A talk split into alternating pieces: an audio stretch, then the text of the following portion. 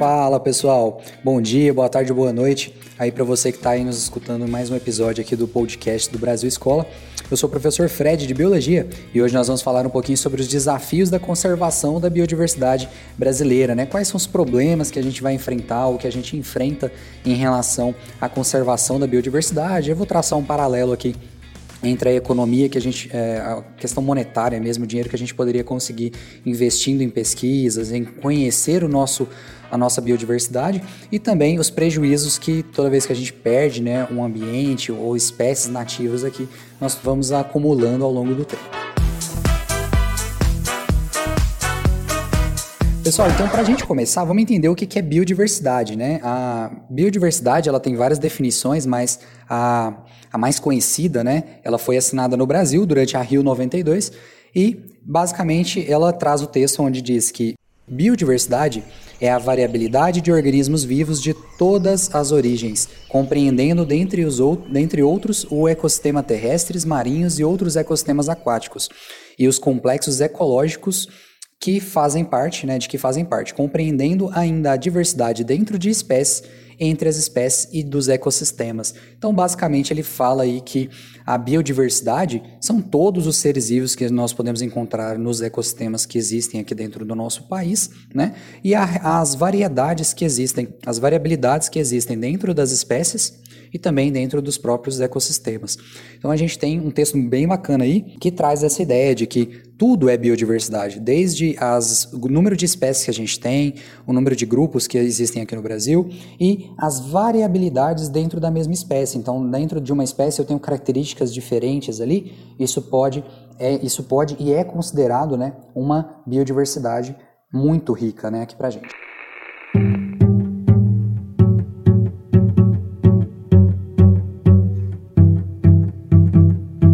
Brasil ele é considerado um, um local, né, um, território de mega diversidade. Por quê? Porque nós temos uma riqueza muito grande em diversidade, né, em número de espécies, número de grupos que a gente tem aqui no Brasil, mas dentre essa grande riqueza, nós também temos o endemismo. O que é o endemismo? Uma espécie endêmica é aquela que só acontece, né, só ocorre, a gente só encontra aqui no Brasil. Né, de forma natural, você só encontra aqui no Brasil. Então, o, o, nosso país ser considerado uma mega diversidade está relacionado com isso, de você ter uma grande riqueza, né, uma grande variedade de espécies e grupos e também o endemismo, né? Essas espécies só ocorrem aqui no Brasil, né? Algumas espécies, tudo bem? Para fazer esse paralelo aí para vocês é, entenderem o tanto que o Brasil ele é é, impressionante né, na questão de biodiversidade, eu trouxe alguns dados aqui para vocês. Esses dados podem ter uma certa variação dependendo de onde vocês pesquisarem, mas ele fala sobre alguns grupos de extrema importância para o nosso estudo, né, como eu falei para vocês, a relação com a economia aqui da biodiversidade.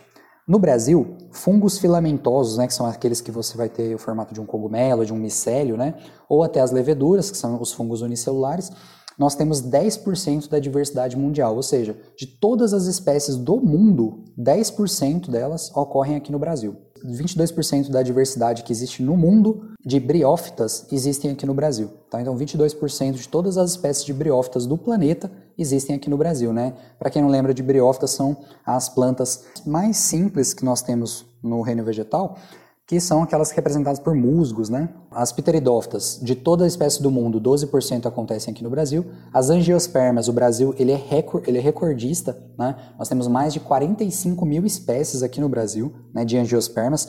Lembra que é um grupo mais evoluído das plantas, né, que é os que apresentam a flor atrativa e o fruto, né? Protegendo a semente, independente de ser um fruto seco ou carnoso. Insetos, 10% da diversidade mundial, que é um dos maiores grupos dos artrópodes que existem, né? Então 10% da diversidade mundial a gente encontra aqui no Brasil. Nós temos a maior diversidade de peixes do mundo, são mais de 3.500 espécies aqui no Brasil, tanto de água doce quanto de água salgada, tá? É, principalmente regiões de mangue. A fauna mais rica do mundo, para o grupo dos anfíbios. Né? O Brasil ele é referência na pesquisa com anfíbios e também a, é a fauna mais rica, né? então é a maior biodiversidade que nós temos. Cerca de 1.800 espécies de aves, mais de 650 espécies de mamíferos e, como eu falei, todas essas informações, essas quantidades aí que eu citei para vocês, é o que faz o Brasil ser o país da mega diversidade. Né? Então nós somos um, uma, nós temos uma biodiversidade gigantesca.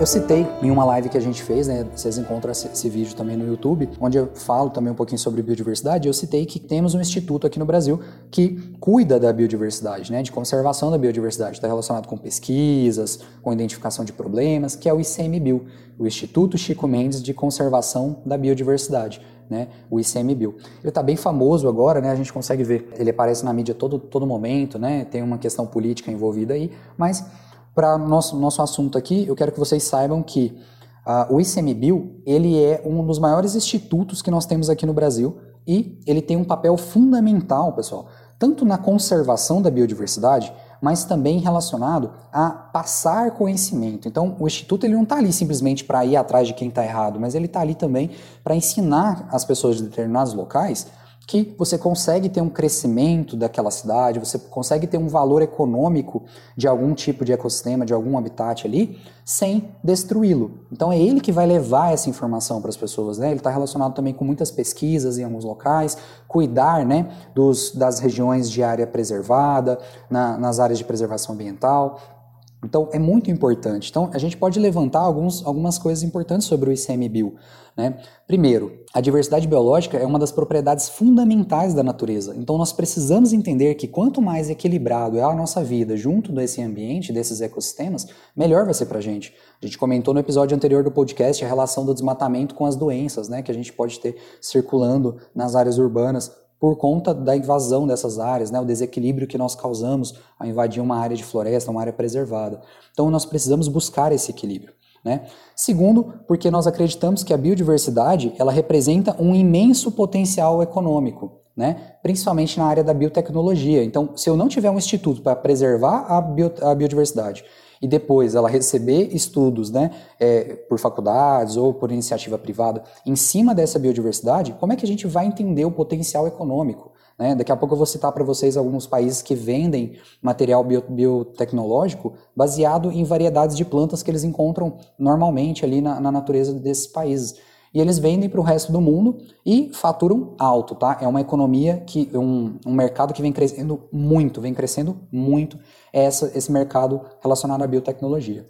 E o último ponto sobre o ICMBio é que nós acreditamos, né, que a biodiversidade né, biológica, no caso, né, a diversidade biológica, esteja se deteriorando. Ao longo dos anos, nós temos o aumento das extinções de, extinção de espécies, tanto de animais quanto de plantas, tá? e também de outros organismos, né, micro-organismos, principalmente por causa das atividades relacionadas ao consumo humano e crescimento da, das cidades, né? A, tudo relacionado a atividades antrópicas.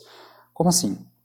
É, você tem uma cidade próxima a uma floresta, você tem o desmatamento de áreas, por exemplo, no Cerrado, gigantescas para dar espaço para condomínios fechados, é, mega cidades, né, empreendimentos gigantescos que atropelam a biodiversidade natural que nós encontramos, por exemplo, no Cerrado, na Amazônia. A Mata Atlântica sofre muito com o avanço das cidades litorâneas, né, que chega um momento que não tem para onde crescer. De um lado você tem uma praia com um mar, um oceano, e do outro lado você tem floresta. Então é lógico que eles vão passando por cima da floresta para abrir espaços, né, cada vez mais próximos ali da praia e vai destruindo tudo. Então esse, essa, à medida que a gente vai crescendo, né, se desenvolvendo como cidade, né, como metrópolis e tudo mais, nós temos a destruição dessa biodiversidade e isso vai ser, vai ter um custo muito alto, né? Isso é muito caro.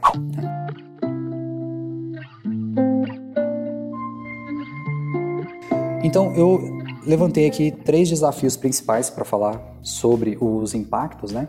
E dentro deles eu vou falando sobre quais seriam as saídas, tudo bem? Primeiro desafio, a falta de pesquisa. Gente, o Brasil não investe em educação, isso não é surpresa para ninguém, mas nos últimos anos a gente vem tendo um sucateamento muito grande, principalmente em nossas instituições de alto nível, né? nossas faculdades, nossos, nossas universidades aí, e isso vai atrapalhar, obviamente, a pesquisa. Lógico que ter formação é necessário, sim, mas quanto mais pesquisa nós temos, principalmente na área de biodiversidade, isso tem um retorno financeiro absurdo para o Estado, né, para a nossa nação.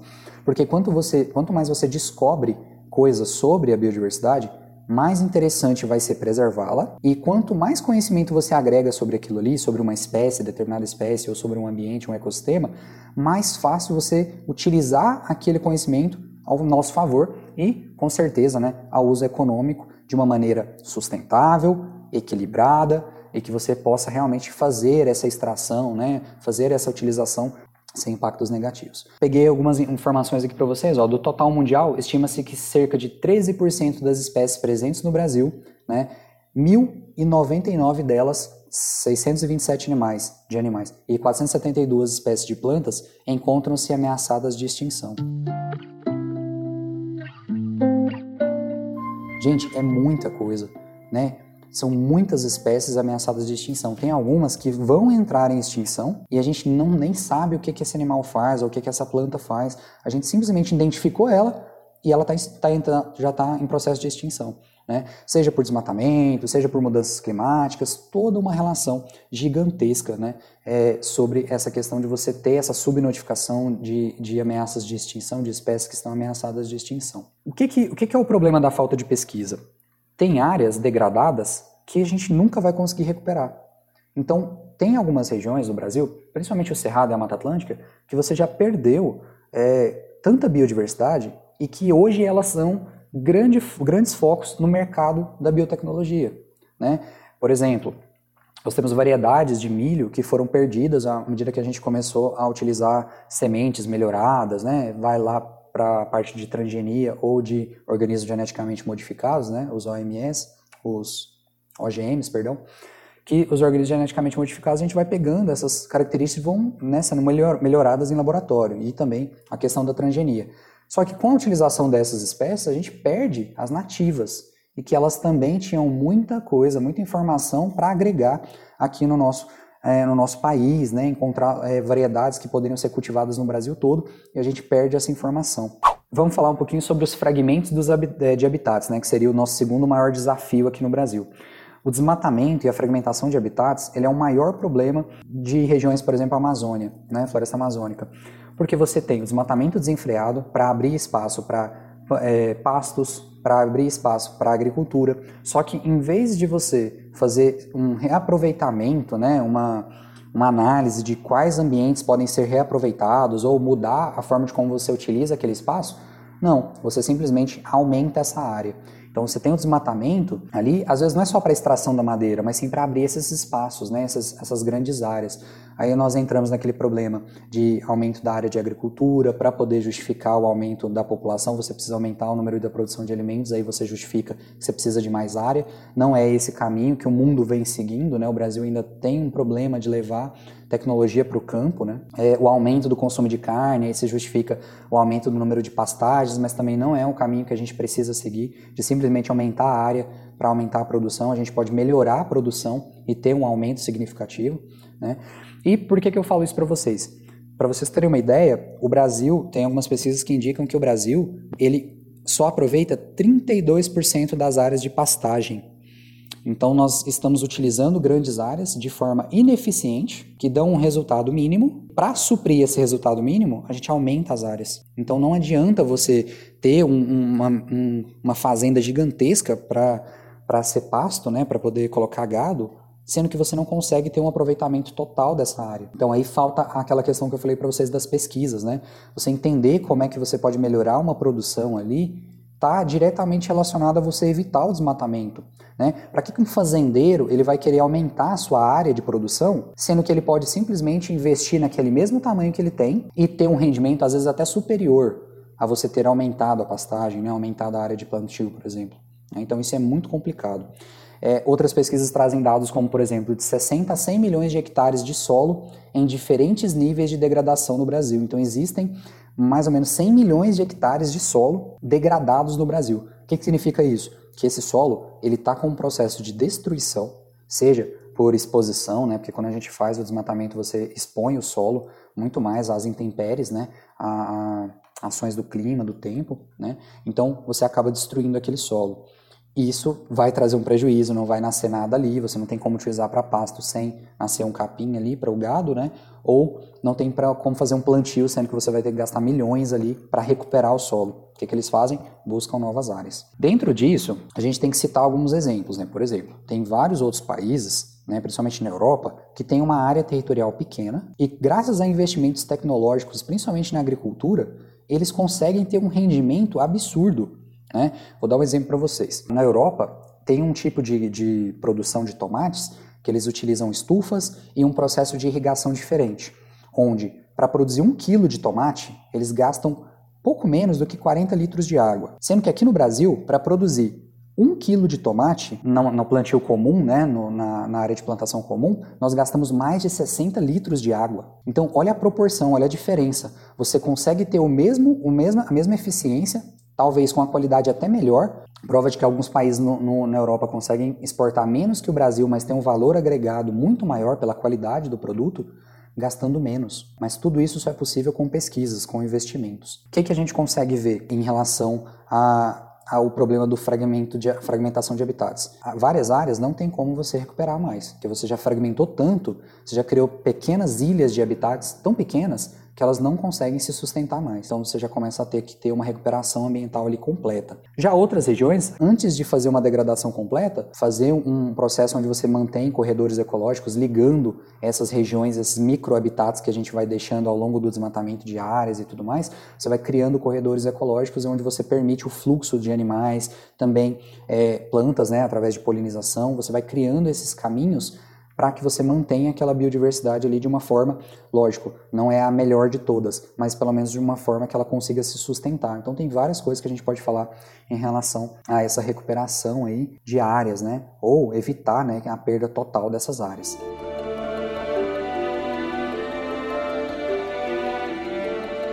Para a gente finalizar, pessoal, trazer alguns dados aqui para vocês sobre o crescimento da população e das cidades. Né? Então, quando a gente fala sobre essa questão de você é, ter o crescimento das cidades, lógico que nós não queremos que as cidades parem de crescer, que abram espaço né, para a população que continua crescendo, mas existem formas de crescer de uma maneira sustentável. Existem locais para que você possa organizar o crescimento da cidade e possibilidades para que essa, essa cidade cresça de uma forma a abraçar realmente esses ambientes que nós temos. Nós temos várias iniciativas boas aqui no Brasil, Minas Gerais, Belo Horizonte. A gente tem várias regiões aí bacana, bacanas que mostram que é possível a cidade crescer e se manter ali a biodiversidade de plantas, de animais, uma forma que não vá afetar nem a biodiversidade local natural, nem o crescimento urbano, a vida urbana ali. Então existem formas. A questão é que esse conhecimento não chega lá na ponta, né? não chega lá na pessoa que precisa de uma, um novo terreno para construir a sua casa, coisa do tipo. E eu trouxe um dado aqui só para a gente fechar, olha só. Censo feito pelo IBGE em 2006 mostra que apenas 8% dos estabelecimentos rurais geram 85% do valor produzido pela atividade agrícola no Brasil. Em números absolutos, 420 mil fazendas produzem 85% da riqueza. E as demais 4,7 milhões de propriedades só geram os 15% do total da economia. Ou seja, é, quando você pega um microprodutor, né, um produtor rural ali de pequeno porte, ele não consegue gerar uma riqueza para trazer uma transformação para ele e também para sua família ali, para sua cidade, comparado com fazendas gigantescas que nós temos, né, com produtores rurais gigantescos que nós temos, por conta dessa questão da falta de conhecimento que chega, da falta de investimento que chega, que essas pessoas elas estão sendo sempre massacradas por esses grandes produtores. Então, a competitividade dentro do país e também fora fica na mão dessas 420 mil fazendas aí que eu citei para vocês, que eles que sim produzem o grosso ali da riqueza relacionada à produção agrícola, enquanto os pequenos e médios produtores ainda continuam ficando no mercado interno, sucateados, né, por conta de várias faltas de investimento aí que eu falei para vocês.